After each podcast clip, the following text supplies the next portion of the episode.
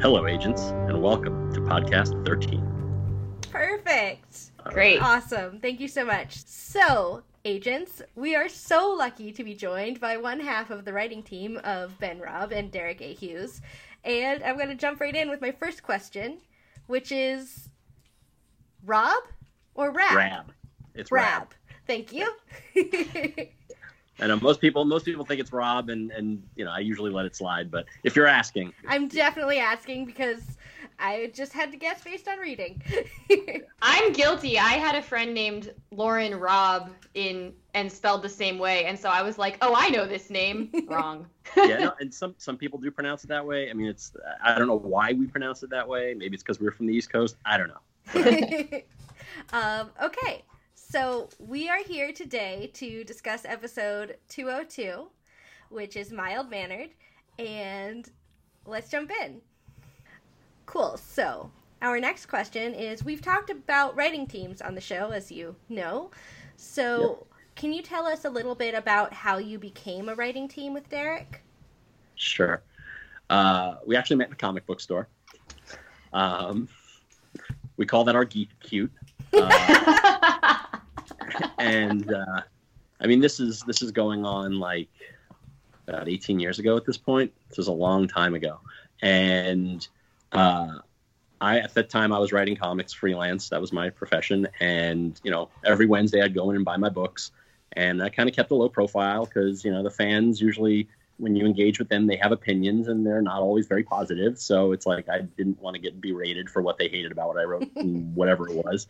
Um, and I, you know, so I standing online ready to buy my books, and there's this guy standing at the counter, and he's complaining, bitching, and moaning about this book that's being it's six months late. This book, Planetary, which you know is a great comic. I don't know if you've ever heard of it, but um, he. Uh, you know, these lazy artists, they don't turn in their pages, they're not getting their work done, they're just playing video games all day. And I'm sitting there and I'm listening and I'm listening and I'm like, man, I, I, I don't want to engage, but I got to say something.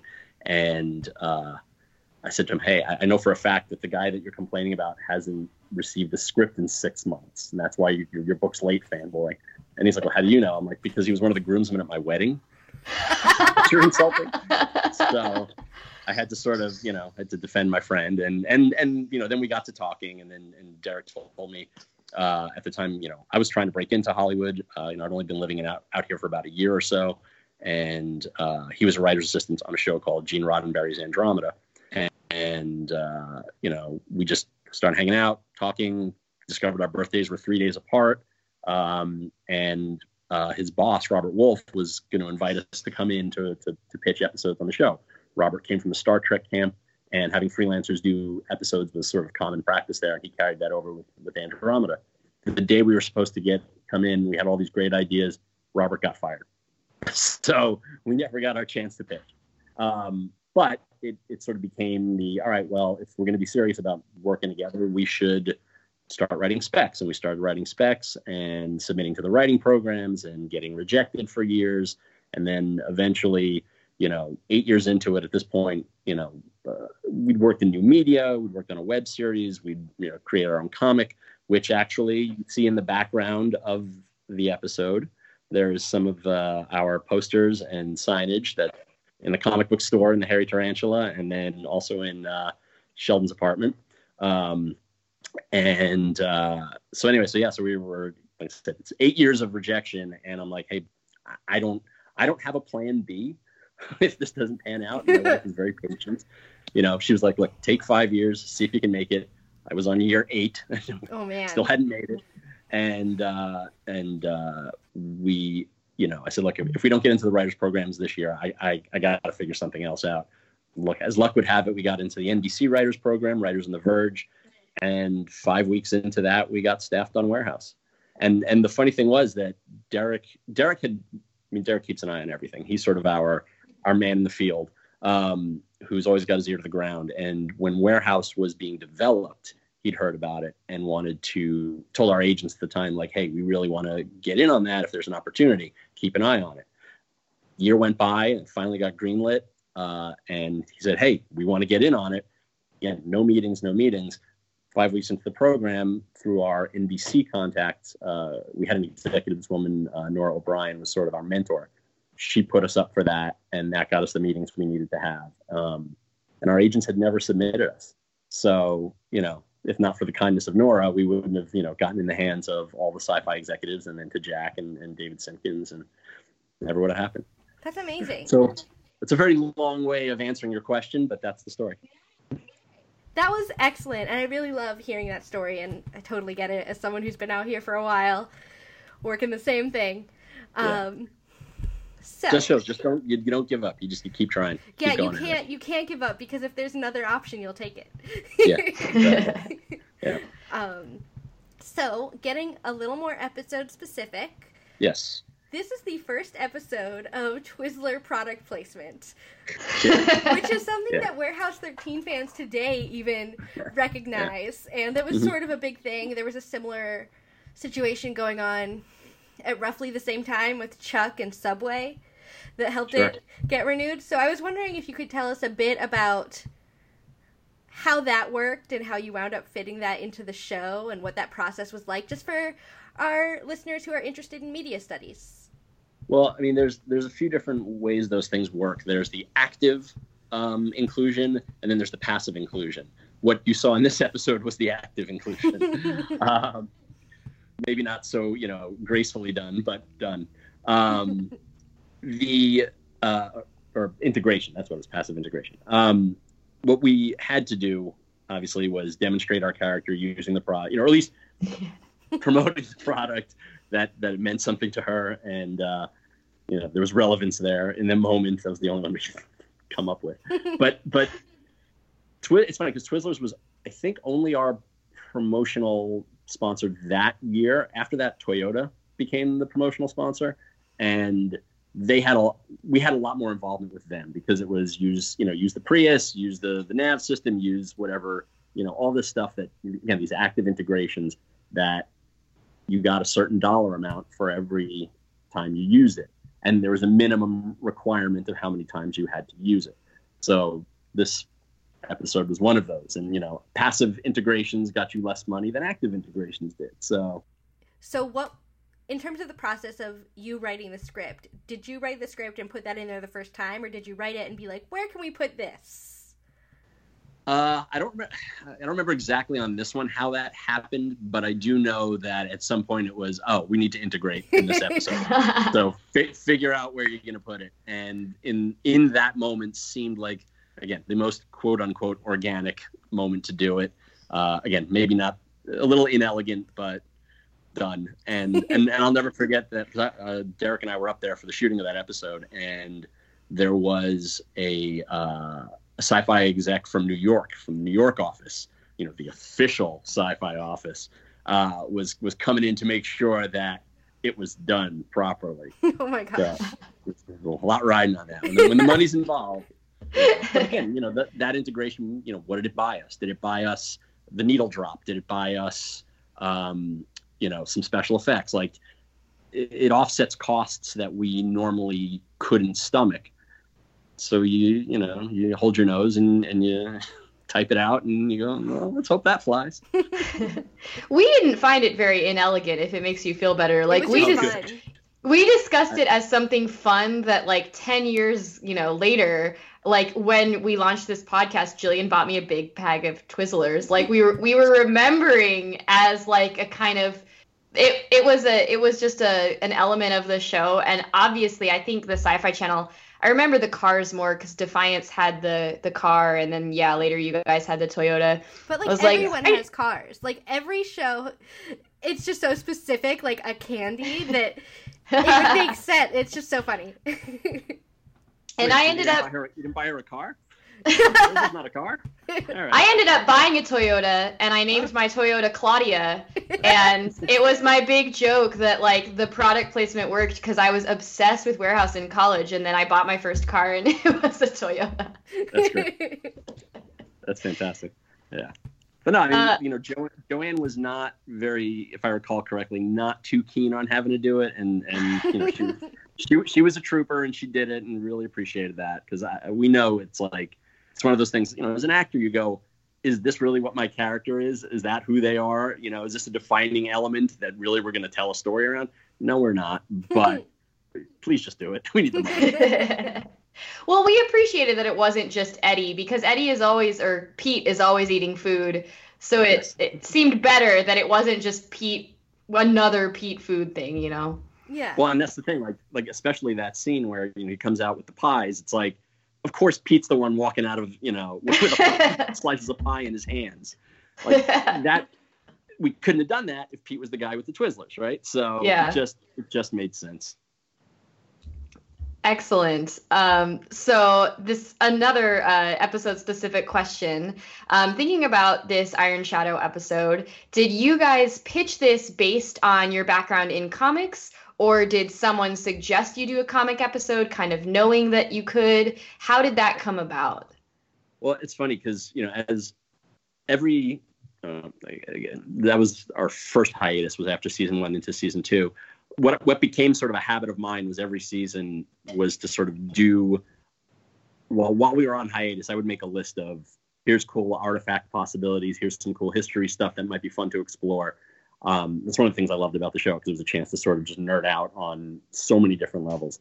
Um, and uh, when it came to this one, again, is the second episode, so we were, you know, really early in the season talking about this, and I was, I, I don't remember if we were the ones that pitched it. I forget how it came about, but as the discussion around it was coming up, and we may we may have pitched like a, a comic book related artifact, and it may have actually been like Jack a Jack Kirby thing. It might have been the belt. It might have been something like that that we're like, oh, we'd love to do some, an homage to one of our idols as comic book people.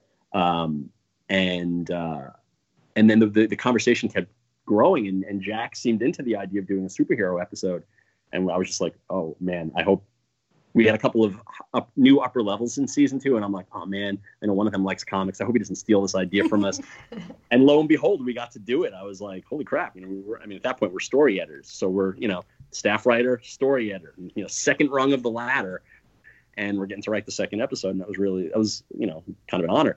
Um, at least I thought it was. I mean, I don't know if it really was, but it was cool, um, and that it was something that we really loved. So, so we got very excited about it. Um, but yeah, I mean, we. Uh, I mean, like we, it, it's it's inevitable to bring our comic book background to that show.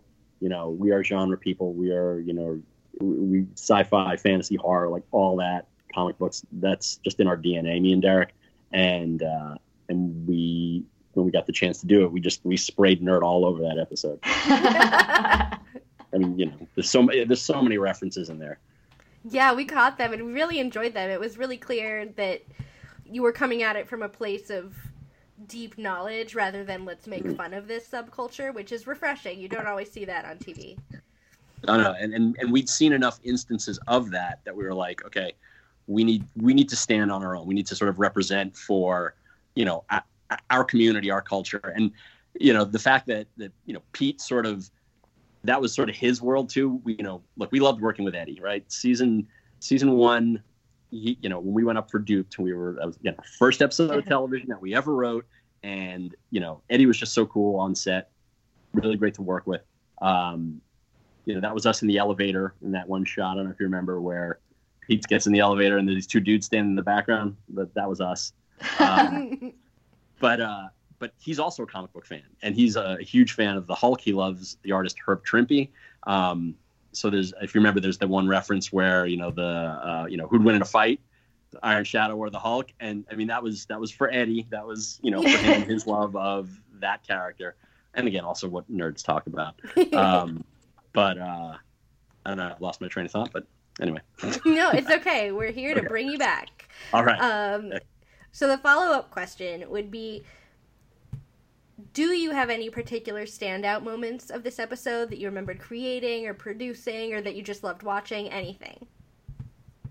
yeah, yeah, I remember a lot. Um, there's it's a very brief moment. It's one that, that makes Deric and me and I laugh every time we see it.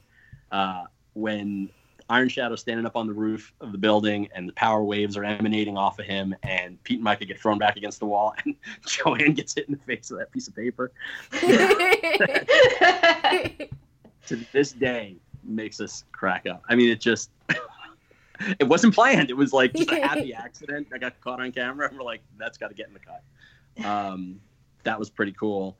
Uh, you know, having, you know, Pete and Myka save the day together.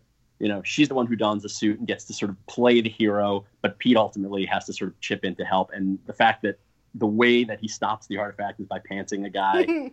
that, I mean, again, something I'm like, are we really getting to do this? Are you really letting us do this on television? Okay, great. Um, you know, it just it just felt like the most organic way to do it, and you know, having it be the callback to Ralph Brunsky and who was you know uh, at that point staff writer Ian Stokes' you know arch nemesis from growing up, I believe. Um, so that's a real person. There's a Ralph Brunsky out in the world who you know deserves to be pantsed apparently. Um, so yeah, so I mean that that stands out again. Being on set, being in the comic shop, being in the background. Um, there's one point where you see there's two idiots turn around when I forget who says something. We're those two idiots. Um, you know, we got to. it started on Duped, and and it kind of happened with every episode that the, the crew kind of knew that when when we came up, they would try to find cameo opportunities for us. That's awesome. Again, shouldn't be doing it, but they were really cool about letting it go, and Jack was fine with it. I think. I hope. You know, if, you know, he never said he was mad. When we did our first um, writer appreciation spotlight on Jack Kenny, we found that he cameoed in a bunch of his own stuff. So I'm sure he was like, "I get it, man." yeah, yeah, but he understands. Um, so that was fun to be able to do that. Again, having having our the comic we created sort of be part of the signage and, and set deck was kind of neat. Um, Jewel Staite and Sean Maher, that was a real good get for us. I mean, you know, Drew Greenberg, who was uh, you know one of our uh, co-EPs in season two, um, he you know he worked on Buffy, and so he was the one that sort of finagled that and made that happen. He reached out to them when when it was time to try and do that. Uh, you know, for those casting.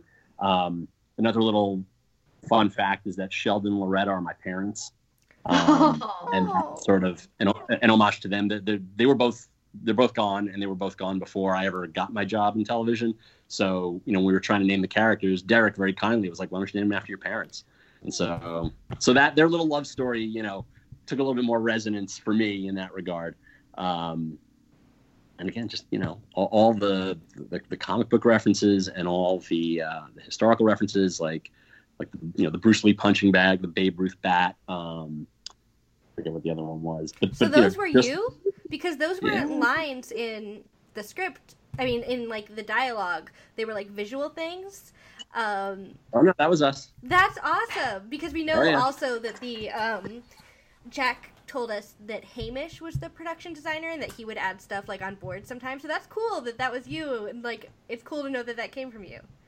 Yeah, I know. I mean, certain things, you know, whether if it's not spoken in dialogue, it might be uh, put in the you know in the in the stage directions, and so that you know obviously tips off the set deck as to what they're going to need to do, and and that was something that you know we were like these are these feel like artifacts that would maybe play to this this density notion, like some you know objects of power, and that's kind of where that came from. That's so awesome. you know, yeah, we, we did a lot. Oh, I, I told you I made a list every summer. I made a list. that's amazing. Just before we move on, real quick, you said that your comics were in the background of the Hairy Tarantula. Uh, Yes. Can we get a shout out of which ones those were? Sure. Yeah. Yeah. No, it was. Um, so if you see, there's a like there's like a purple background and a guy sort of like grim looking guy standing there. That's issue four. And then issue one is sort of the orange background. And then when you're in Sheldon's apartment, there's a it's a poster that says, you know, there goes the neighborhood. Um, the comic was called Living in Infamy. It was a four issue miniseries that that Deric and I wrote that we self published with friends. Uh, back in like 2005 2006 um, it's about a witness protection town for reformed supervillains but at, at the core, it's a, it's a suburban family drama. It's about a guy who fell in love with the boss's girl. He was sort of like, you know, the, the, the evil Tony Stark to to a, a world beating Doctor Doom type. He was his science guy. That you know, his boss had, had this woman that you know was sort of his betrothed, and our, our main character fell in love with her. Got they got pregnant, and so to protect the wife of his the love of his life and their unborn child, he turned state's evidence against his boss 15 years have gone by. They've been living in, in his protection. You know, the suburban ennui is sort of set in. The marriage is fizzled, and the bad guy has found them. He's coming back for revenge. So, That's awesome. I'm gonna add that to my reading list. yeah, yeah. So, so that's so that's what's in the background. Those, those two images from from the book. Awesome. Yeah. Excellent. And that brings me to my next question because I am very casually versed in comics, but not a big uh, knowledge person on them. So you've mentioned a couple of like even on Twitter that the like suit was a specific reference to a specific franchise. Like for people who may be less familiar with your subtle references, would you think of a few that you could uh, clarify or shout out for us? Well, okay, so the, those cover images I sent uh, are the style of it was very like late 60s, early 70s Marvel style. So very middle of the Silver Age, um, which was an intentional nod to that. Um, trying to think what are the other references. I mean, like I said, there, there are a lot. I mean, like so many dialogue references. You know, Myka's, you know, well, with great power comes great responsibility. Is that a thing? Uh, that was intentional. Um, when you know when Pete's uh, putting on the when he strips down to put on the suit, uh, and he's like, you know, I'm going to be all biff bam pow. Well, that's from the old Batman TV show, the sound effects. um, what else? Uh, just the moment when, after they've they've pantsed uh, Sheldon and and stopped the you know the artifact, you know, when when Mike is sort of all loopy and and Pete says to "My hero," was our way of sort of you know flipping the script on the old the classic trope of what what the damsel in distress says to the hero this time Pete's the one saying it to her. You know, we thought that would be kind of fun. Um, what else? Uh, I'm sure there's more. I think you said the GAC suit was a reference to like a type of suit that can oh. fit the shape of. Yes. Yeah. So the idea was so the Fantastic Four, their costumes are made of what are called unstable molecules, which is why when Reed Richards stretches, it doesn't rip. Which is why when the Human Torch, you know, flames on, he can go back to normal and he's not naked. so so that that was sort of in in our minds, even though it was never verbally stated in, in script, um, it was always the intent that that that was if Pete had put it on, it would have fit him. The boots, uh, we I not sure why why wardrobe decided to to do seven inch you know kiss heels. Uh, it was an odd choice just because a woman was going to be putting on the suit didn't mean she. I mean, we I think envisioned something more combat bootish for soldiers, glam rock stars, but that's what they did, and there was no time to change it. Um, so that's what we were stuck with. Uh, but yeah, so the, the suit would was in our minds was made of unstable molecules. So if Pete put it on, it would have conformed to his shape, and Myka put it on, it conformed to hers. Nice. Awesome. Yeah, our listeners got that reference, but me being like a reader of 19th century novels, I was like, uh? right. Yeah, yeah, it's, it's that's not common probably back then. um, as you mentioned before with Ralph Grunsky, that was a thing that was a continuation of something from a previous episode. We also yeah. noticed that for the second time in the series, and the first time was also in an episode you wrote, Oy gevalt appears you know that was an improv. Those those those have been improvs. I that's would love amazing. to take credit for that, but that's that's that's Eddie and his his comedic genius. So he improvs Yiddish. I love knowing that. I thought for sure one of you was going to be like, "Gonna sneak in the Yiddish." That's amazing. I, I mean, you know, I'm, I'm sure my family would appreciate that, but uh, but no, like that was. I mean, again, so, I mean, you, you don't get more Menchie than Saul, so like Eddie spending so much time around him, he just picked up a lot of his mannerisms and stuff, and, and would just sort of throw it in. I mean, yeah, the other one, it's you know, it's it's it's, better, it's the Dark Vault, it's better than the Oy Gevalt. yeah, that was great. Um, but no, Your memory yeah, of this is great. Well, I, will look, I'll be honest. You listening to you guys in the podcast sort of has brought back a lot. like, and and fair, you know, full disclosure, I did rewatch mild mannered just to sort of be like, oh my god, I remember all this. just to sort of like you know stir up the what what do I remember from behind the scenes? Like I remember, like I said, being on set. What were the things that happened? Trying to remember, like okay, while we were there, what you know, what went down, what didn't go right. I, I mean, there was the the Act Five uh, action sequence, the, the the pantsing thing was supposed to be different. It was supposed to Myka was supposed to get wire pulled back, and uh, you know, so you know, there was going to whatever was coming off him was going to throw her back, and she was they were going to have to do this whole rigging and everything, and they're like, I mean, we they're like we can't, we don't have we don't have the, the hour, the time left in the day to shoot it. Can we can we do something less? And we're like, fine. So that's why it was it was her, you know, sort of trudging forward, fighting the waves of, of, of energy coming off of Sheldon.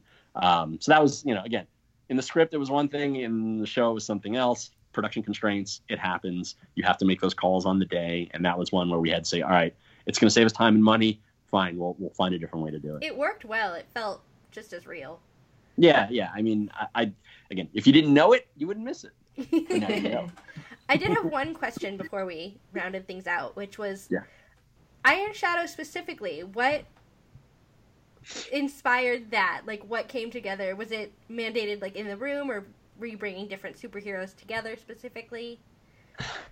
I mean, what was here's what was tricky is that like at this okay, so this is what 2010, right? So we, we probably started breaking the story in 2009, I think. Yeah, correct, because we were a summer show at that point. So and the room would have started in November. So okay, so we would have 2008, 2009, around there. You know, superheroes on TV were not. This was before the Arrowverse happened uh, they were always presented in a certain way. I mean, heroes existed, but heroes made a very strong point of not putting people in costumes. It was like they were, you know, ashamed of, you know, audiences won't tune in for this stuff. And then, you know, the Marvel Cinematic Universe happened, and that changed everything. Um, but uh, we we really wanted to sort of, if we're going to do it, do it right, right? Do the homage. Um, another show, I think maybe Smallville had had some show had had a comic book convention episode where there was a superhero, and it just it just didn't work. It just it just felt like spray on superhero, which for us it, it's inauthentic. So when we were trying to come up with the Iron Shadow, the goal was to to make him credible, to give him some gravitas. I, I don't know how much we pulled it off. You know, like I would have preferred darker colors. The purple was a little little kitschy for me, even though I, have written the Phantom, which is a character that's a purple clad guy with the trunks on the outside and white trunks too. So I, you know, so I'm like, all right, I, I, guess I can deal with it. But we added a little bit of like uh, detailing was, you know, like the, the circles on the side were an attempt to do sort of Kirby design, Jack Kirby design. Um, and the mask, we wanted, uh, uh we described him as the ultimate urban samurai. The idea was that it was sort of uh, a metallic kabuki mask kind of thing. So we are trying to draw influences from a lot of different things. Um, again, he's not a guy with powers, so he is very much in the in the Batman mold. A little bit more like Daredevil in our minds, except without the super ability to, you know, with the radar sense. Um, but we just wanted him to be, you know, just fun, right? That was the, the ultimate goal was to make it fun. And and I think at the end of the day, again, having just rewatched it, I'm like, you know, maybe I'm just being nostalgic, but I'm like, oh, I, you know, for all the VFX shortcomings of 2010 and and you know some of the narrative things that maybe we could have done a little differently that as a writer now I might do differently. I, I still feel like that episode came together exactly as we wanted it to, and and that is a pretty good reward, I think. That's awesome, and I'm glad that you're a writer who can appreciate their own work I've known a lot of people who like won't look at their early stuff, and I'm like, why? It made you who you are, and I think that's so great. Like that you can still yeah. appreciate it and see how great it is. I, yeah, thank you. That's nice of you. I don't know if I would say those words, but I, I can I can appreciate what it was as, as a step along the way in my journey, and it's one that I can look back fondly because that show experience was a positive experience, and I really enjoyed that season working on that episode and you know and subsequent episodes in future seasons. Like it just it, it never stopped being a fun job. And uh and i think that's, i mean that's that's the quality of the show. And i think you know the fact that you guys are so invested in in trying to keep the legacy of of warehouse 13 alive i think is a testament to you know maybe we did something right. You know there was a weird alchemy that came out of that show for five seasons and and you know it's nice to know that it still resonates with people it does. And our yeah, our listeners still feel very strongly about it and they were looking forward to Mild Mannered for like the past 3 months. They've been like waiting for season 2. So it resonates with them. Um, our next question is, you know, very open-ended. Do you have any current projects you're working on that you would like us to plug? Well, we're in the in the middle of breaking the final season of Arrow, season 8. Um, you know, it's only a 10 episode season, and uh, you know, when we go back into the room tomorrow, we will continue talking about our, our series finale, which is, you know, I'm, I haven't been there as long as some of the other writers have been. I've, this is only my second season there, um, but it's been a great experience. And and you know, it, uh, again, comic book show. I love it. You know, like what's, what's not to love about it? Um, beyond that, Deric and I are currently developing a couple things. Um, one is based on uh, uh, it's a book called Clockwork Lives, which is a apropos is a steampunk uh, sci-fi fantasy thing um, written by Kevin J. Anderson and uh, Neil Peart, the drummer from the band Rush. Um, I'm I'm a lifelong Rush fan, um, Amazing. and when uh, the chance to sort of you know option the, the shopping rights to that book came came about, I, I jumped on it and we're you know currently trying to get that going in, in television. Um, and then we have Deric and I have another project we're developing with um, uh, with Greg Berlanti, uh, which not going to say what it is yet because it's not you know there's nothing officially going. It's just it's in we're in process trying to get it out there and, and, and make it happen. And you know fingers crossed it will. Great. Yeah. That's awesome. And also, thank you to you and Deric for being such a great online presence during everything that was happening with the WGA lately. Well, Deric Deric's a board member. He he, he you know he, That's amazing. he's legit. I'm, I'm just a barnacle. It's just nice to see writers like you with a lot of credits under your belt reaching down and using the opportunity to lift up lower writers who are affected by it too. So thank you from lower writer. Right. No, they're, they're, they are. I got to tell you, some of them are like. I mean, I'll be working for them at some point. I'm fairly certain. They're really. I've read. I've read some excellent scripts, and I've read some scripts that, you know, didn't quite get the shout out that, that they were maybe looking for, but I was willing to give them feedback, and the feedback that, that they've responded to uh, has been really great. And and these are just these. Everyone's so hardworking, and and they're. I know what it's like. I know what it's like to be on that other side of the door and feeling like, hey, I can hear the party on the other side of that door. Maybe there's a way to in that you know I'm just not seeing. So you know, if I can help, I will. Awesome. So that's all we had. All right. Thank you so Well, much. Thank you guys. Oh, no, my pleasure, and thanks for having me, and thanks for doing what you're doing. I think it's fantastic, and I, you know, you've reinvigorated my enthusiasm in my own, you know, early days of work, and and and, and just reminding me of how special the show was, and you know, maybe someday someone will decide to do it again. You know, it's a show that could go on forever. It could, it should have gone from way longer, and uh, you know, you hear what I'm saying, sci-fi? Let's get on it.